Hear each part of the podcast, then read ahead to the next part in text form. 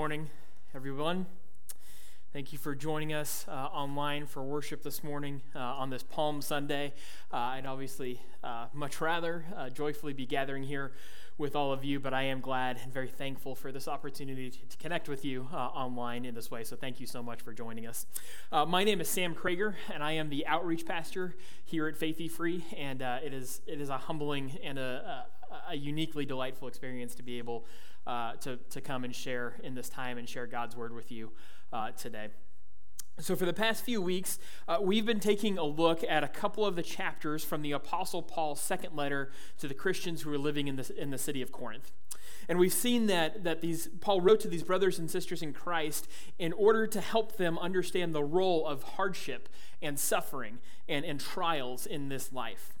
See, the followers of Jesus in the first century experienced everything from, from persecution and marginalization for their faith, uh, all the way to even surviving uh, diseases and, and, and things like that that ravaged their own neighborhoods and their own towns and their own cities. Yet, no matter how bad the world around them seemed to get, Paul's encouragement and instruction remained the same. Every time he just said, Keep the faith. Keep the faith. Keep believing in Jesus and rest assured that any trouble you encounter in this life will not compare to the wonder and the glory that every Christian can expect to experience when they finally enter the full pressed, uh, the, the full presence and rest of God. You see, all of the humility, all of the service and reverence and respect that hardship cultivates in our lives, it, it blossoms into something indescribably beautiful in the kingdom of heaven. And in this passage that we're going to be looking at today, 2 Corinthians chapter 5, verses 1 through 5, Paul tries to share just a small and, and wondrous truth about the nature of eternal life for those who love God. He moves back and forth, trying to balance between the, the, the, what we know of our personal experience in this life, in this earthly life, and what we hope for and what we, what we believe to be true, what we know to be true from Scripture about the life that will come after death and after the return of Jesus Christ. You see, the difficulty in understanding this passage, though, is that the Apostle Paul uses a complex series of images and metaphors in rapid succession to describe something that really is, is far beyond anyone's experience or knowledge. And, and it can be tricky and, and really even exhausting to try to keep up with Paul as, as he switches back and forth between these different examples and these metaphors. Trust me, it, it took me a, a couple of days and a couple of commentaries this week to finally get to that aha moment where, where, where the clouds kind of parted and I saw, I believe, what Paul really wanted to communicate in this passage. It's a little bit like when you're you, when you're building a new piece of furniture, you know, like from IKEA or something, and at first you can't make heads or tails of the instructions, and you flip back and forth between what seems to be way too many pages for, for something as simple as a chair or a table, and you read and reread steps one and two before you realize that you've actually been reading it in a language that's not your own. And you scratch your head for a good five minutes because there seem to be four different sets of screws, and yet all of the screws look the same in the diagram, and so you step back and you regroup, you eat a sandwich, you take a nap, you go find your spouse spouse and you ask him or her to, to help you out uh, with, with building them. My wife has some sort of supernatural ability to understand furniture instructions. And then, uh, and then suddenly it all clicks, and, and you know exactly how all of these things are supposed to fit together, and how all those scrolls fit, screws fit into all those little holes, and all the pieces come together nicely. And before you know it, you're proudly showing off your carpentry skills via social media or whoever may come visit your house. That feeling of accomplishment and breakthrough happened for me this week as I settled in on what Paul was focusing on here. And I want to share a little bit of that with you. I want you to have that same comfort that comes from, from seeing the goodness and the promises that we have in Scripture. And so, as we get into the complexity of these few verses this morning, if you start to get a little confused or start to get overwhelmed by all the images that Paul's throwing around, what I want you to do is keep your focus on this one main idea, and that is this it's to be sure that your deepest longing and greatest hope is in Christ, his resurrection, and the resurrection that he secured for you. Be sure your deepest longing and greatest hope is Christ, his resurrection, and the resurrection that he secured for you.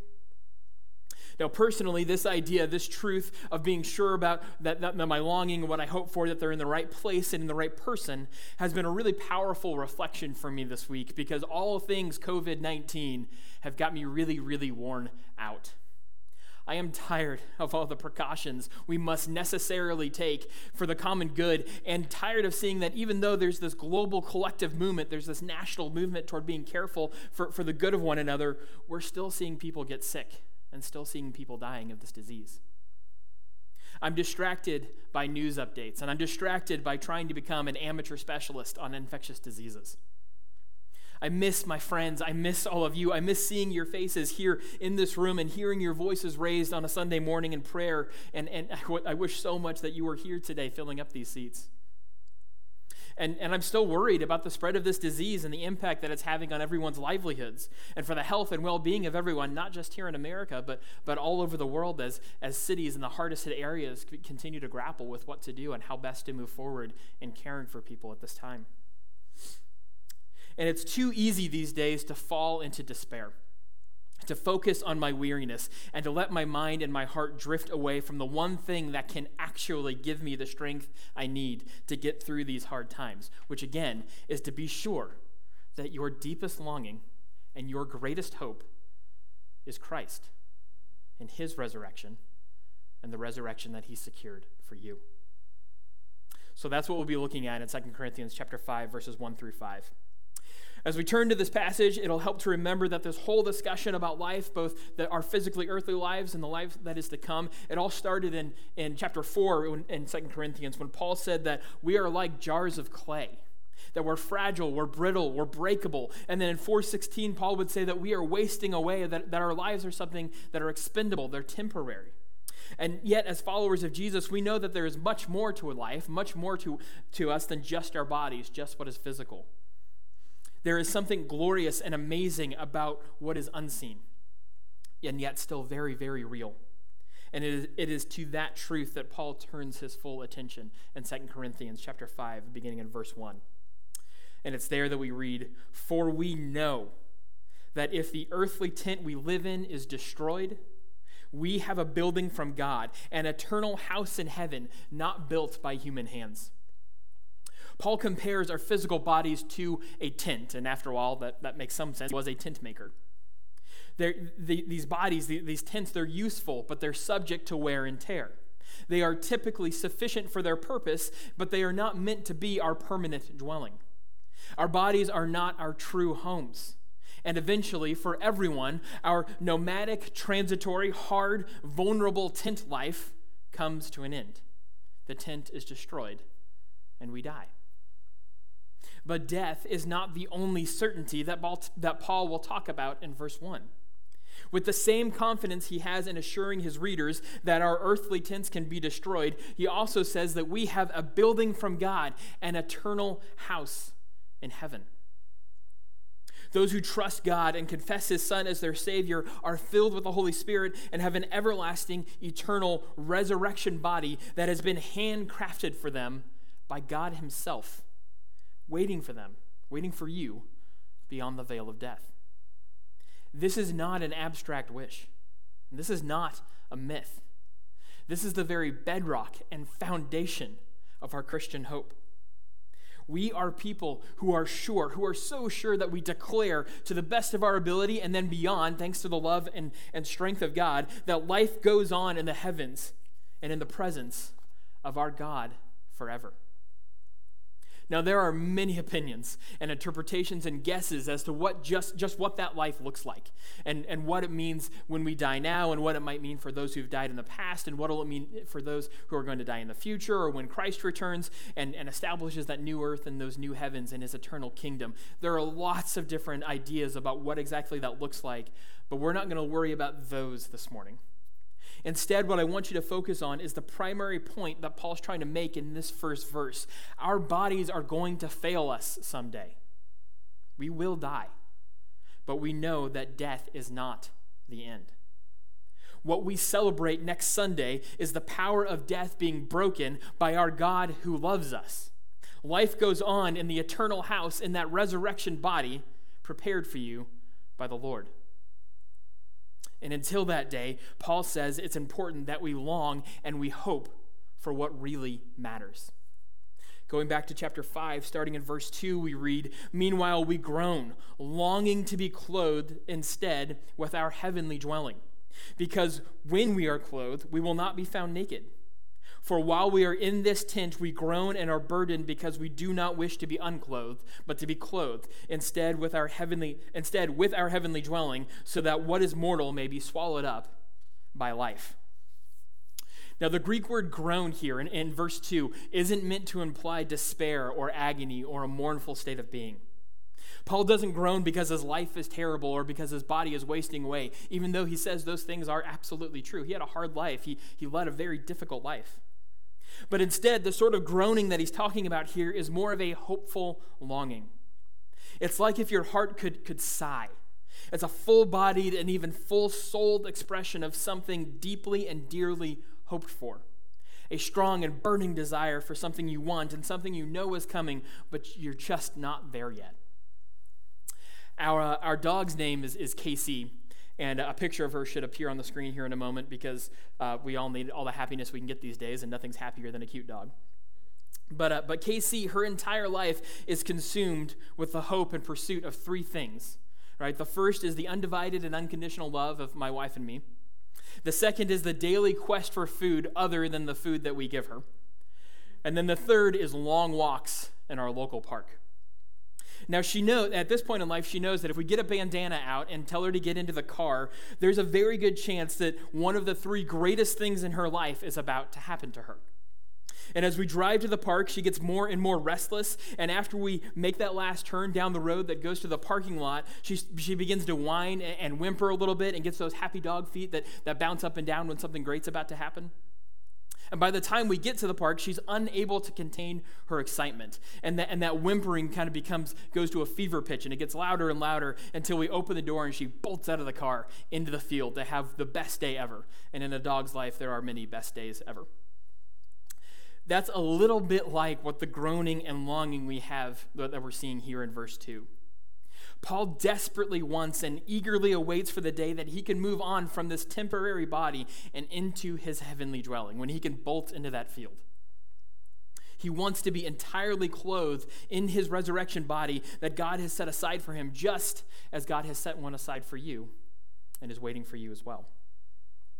And to be clear, Paul did not desire the experience of death. He didn't have a death wish, and, and neither should we. Elsewhere in Scripture, Paul makes it very, very clear that although death's power has been greatly diminished by the victory of Christ over death, it's still a consequence of sin. It still destroys life and brings suffering, and therefore is still an enemy of the human race. Jesus, Jesus himself, knowing that what was following, what he was going to go do, was exactly the, what the, the plan that God had for him, that he, he was going to go to the cross and, and die and be raised in three days. Before all that, in the Garden of Gethsemane, he, short, he prays just before his arrest and crucifixion. He prays that, that if there was a way that he could be spared from the path set before him, because death is not something that, that he looked forward to. Death remains something introduced into this world due to our disobedience, and it won't fully be defeated until the return of Christ. But right now, it no longer gets the last word. That's the miracle of the resurrection and the beauty behind our upcoming Easter celebration. We don't pass from this world into some ambiguous ending. We're not left naked. We're clothed in the wondrous presence and protection and provision and paradise of God. And so our longing and our hope is in that promise that what is mortal may be swallowed up by what really and truly is life. That what we have now is incomparable to the beauty and the wonder of what is to come. We think we have life now, but the life that will come is greater still. And that's why when we started today, I encouraged you to cling to that one idea above all others in this passage, where it says, Be sure your deepest longing and greatest hope is Christ, his resurrection. And the resurrection, he's prepared for you, he's secured for you. Because here's the big takeaway for me this week as I studied this passage. Because of the radical changes that COVID 19 is causing in all of our lives, I have an ever growing list of things that I wish were different, of things that I miss, and things that I long for. I can't wait for the day where I get to hang out in the same room with all of my friends and, and hug them again. And I'm an introvert, so if my arms are aching to be able to hug people again, I can't imagine what you extroverts are going through at this, at this time in life. I can't wait to go back to my favorite shops, my favorite coffee places, my favorite restaurants around town and see people there again. I can't wait to peruse the, the shelves at a bookstore and read the first few pages of half a dozen books. I can't wait for baseball to come back. I really cannot wait to delete Zoom off of my phone. And Lord willing, in a few weeks, uh, my beautiful wife will give birth to our beautiful daughter. And in all likelihood, we're going to have to wait to be able to share her with, with our friends and our family. And we're, we're preparing to help our grandparents understand that it might be a few days or, or even a few weeks before they're able to, to pick her up in their arms. And I'm sure we'll find a way to share her with all of you, but I can't wait to be past all this so that we can get to those good and loving and wonderful times and get back to those. And if I gave even just a few of you a couple minutes, I'll bet you could have a list, maybe longer, maybe shorter, of all the things that you're hoping for and that you're longing for and that you want to go either back to normal or, or change in the future. And those things are good things. And it's okay to want and hope for their swift return. But if your heart and your focus and your hope are only set upon those temporary and fleeting things, if you've slipped into groaning only for the things of this world, or if you long for the, only the gifts of God and, and have lost sight of what Paul says is the greatest joy that our hearts could possibly have, then I'd encourage you this morning to take a step back and ask yourself whether or not you've lost sight on what really, truly matters. A pandemic does not change what should be first in our hearts. Be sure your deepest longing and greatest hope is Christ and his resurrection and the resurrection he secured for you. There is nothing in heaven or on earth that should take the place of Christ in our hearts. Nothing greater than the work he did to secure our salvation, and nothing more worth longing for than the gift of our own resurrected life waiting for us once these bodies finally fail. And I will confess to you, as, as a pastor, as someone who works in vocational ministry, as a follower of Jesus, that this week I realize that I have an awful lot of things that I miss, and I miss the ways that the world used to be, and I want them to be different. And, and that notion, that idea that I need to be longing for God, has slipped away from me a little bit. Easter is only seven little days away, and I stand before you today confessing that my desires are way out of order. Not because missing my friends or missing my normal way of life is, is a sinful or a bad thing, but because I've begun to desire those things more than I've desired what my loving God has planned and prepared for me. And if you're listening to this this morning and, and can, can and if you're listening to this this morning and can confess something similar, then I have three hopeful things to offer to you. three things that, that have been important for me to consider this week as I, as I try to reset my heart upon what really matters and get back to longing for the most important things.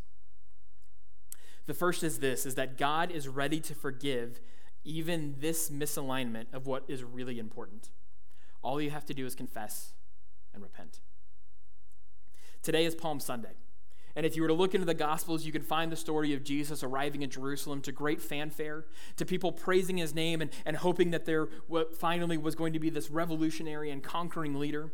And his disciples walked beside him as Jesus rode the donkey into town, and they were wondering if maybe their, their teacher and Messiah had finally come back to take back for, for them from the Romans what they believed was rightfully theirs. And less than a week later, that same crowd was rioting and calling for Jesus' crucifixion and his disciples would be fleeing his side and abandoning him to death, watching from afar as he was nailed to a cross. The story of Easter is filled with people losing sight of what really matters, missing the true meaning of God's love, not understanding what Jesus was really there to do for them, the freedom and the forgiveness and the salvation that he was working to achieve. But from that sacrifice comes an outpouring of compassion and understanding and forgiveness. Because of Jesus' great love for us, confession and repentance restore us to the, to the delight of his presence. It's why the, disciple, it's why the disciples would go on to teach things like 1 John chapter 1 verse 9 where he says if we confess our sins he is faithful and just and will forgive us our sins and purify us from all unrighteousness. So if you've lost sight of what really matters, take heart. Jesus is ready to forgive. He's never stopped loving you. He's just waiting for you to turn back to Him. The second thing that's been encouraging this week for me is to consider exploring uh, the true beauty behind the resurrection story, to really reflect on what goes on this week as we prepare for Easter.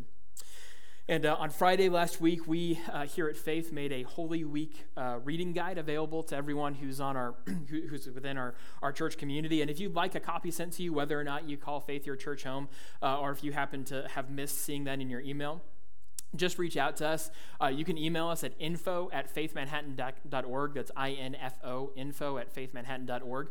Uh, we'll try to drop that email in the, in the comments as well. Um, but if you reach out and email us, you can get one of these. We'll be sure that one gets sent to you. And it's just an opportunity to either rediscover Christ's work, why Christ's work is so amazing, or maybe to discover it for the first time.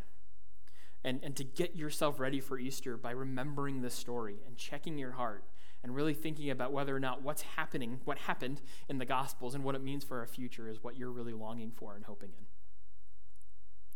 The third point is this is that your salvation is guaranteed by something far more reliable than your ability to keep your desire and your longings in their proper order. Your salvation is guaranteed by something far greater than yourself. Paul's words in verse 5 bless us with a much needed assurance. There he says, Now, the one who has fashioned us for this very purpose is God, who has given us the Spirit as a deposit, guaranteeing what is to come. Paul's confidence comes not from his own strong will, but from the will of God, fashioned for us for this very purpose, and, and to live and to die, and then after death to be swallowed up again by life. The guarantee we have is that the, this destiny is real and that the longing we have for it, that, that this longing we have to, to get to our true home, to have our, our true bodies, is stirred up in our hearts by the presence of the Holy Spirit. Despite the suffering that Paul experienced and the prospect of his death on the horizon, he was absolutely confident that he would inherit the glory of the resurrected life because of his God given longing for it. If God had not planted this seed of hope in his heart, his suffering would be all that would be expected, could be expected. And he would ultimately, and that suffering would ultimately serve no purpose. But because of the Holy Spirit living within him, Paul knew, he absolutely knew that he had a building from God, an eternal house in heaven, not built by human hands. And as followers of Jesus, you have a glorious resurrection dwelling waiting for you too. It is fitting in many ways that this passage and this reminder to be sure that our deepest longing and our greatest hope is Christ and his resurrection and the resurrection life that he's secured for us comes to us on the first Sunday of the month, a Sunday when, when our church, Faith Evangelical Free, regularly celebrates the Lord's table. Now, today, this will obviously have to happen quite differently than it normally does.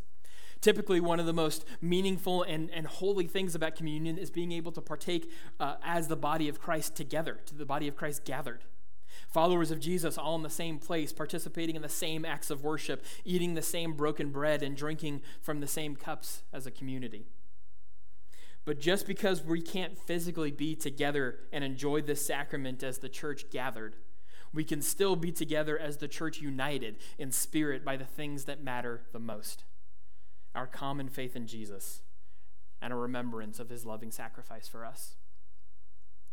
In Luke, the Gospel of Luke, chapter 22, 19, when Jesus shared the first meal that would go on to inspire the celebration we now call communion, he gave, one, he gave everyone there one clear instruction about what's supposed to happen at the Lord's table.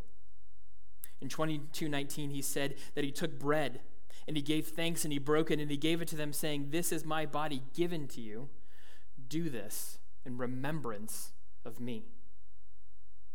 And at this table, in these next few minutes, we are also called to share in a holy time of remembering our Savior. We have a chance to slow down and dwell on the truth that our deepest longing and our greatest hope really can be Christ.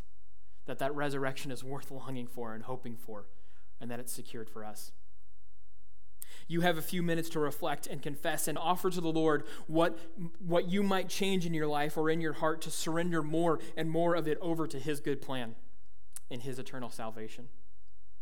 I would much rather have you in this room today, uh, be here with all of you gathered. It's a loss not to have you here. There is a heartache to leading communion while only a few people can be here with us. But there is still great value and tremendous opportunity in sharing this time together, even in a, in a digital or virtual online environment. Because there is nowhere in heaven earth, because there is nowhere in heaven or on earth that God is not present or that Jesus does not reign. We share the faith we share faith in the one who is greater than the distance that we now separates us or the diseases that threaten to afflict us. And it is this one, our everlasting God, who will make these moments meaningful and holy. We are not in the same room, but that's okay. Because God and in the end because God is in the same room with us and in the end his presence is the one that really matters and can make these moments count. At Faith, we normally use bread or wafers to symbolize the body of Christ that was broken for us on the cross. And we also normally use uh, juice to symbolize his blood that was shed for the forgiveness of our sins. You may have something like these already prepared so you can join us in communion. You may have something very different. Either are perfectly acceptable before our Lord. Please feel the freedom to use whatever you need, whatever you may have on hand in place of the bread or the juice. We believe that the significance of the Lord's table does not lie in the elements used, but in our united remembrance of Jesus' sacrifice on our behalf. In just a moment, we'll give you a few minutes to reflect on anything the Holy Spirit may have placed on your heart this morning. And if you're joining us and you did not come prepared for your communion, but you'd like to participate, we invite you to use these next few minutes to gather what you need. Again, it can be any food, and any drink. At Faith, we invite all who are believers in Jesus to join us for the celebration of the Lord's table. If you happen to be watching with us this morning and you're not yet a follower in Christ, we would still love for you to stay through this time and, and, and just watch and listen. And if you feel led to, even pray during this time. We're so grateful for the chance to connect with you in this way. Uh, in just a moment, our screen will change and there will be a reflection and, and give you that time to gather the elements that you need. And after that, the screen will change back to, to, to, our feed here, and you'll see me again. And I'll share a little bit of scripture, and we will eat and drink together from the Lord's table. Uh, but at this time, if you'd please join me in prayer as we prepare for communion. Father God, although this is not the typical way we would go about celebrating communion, please bless this time for each and every person watching and listening this morning. We long to be with each other. But most of all, Lord, we long and want to long more to be with you. Help us seek you in this time. In Christ's name we pray. Amen.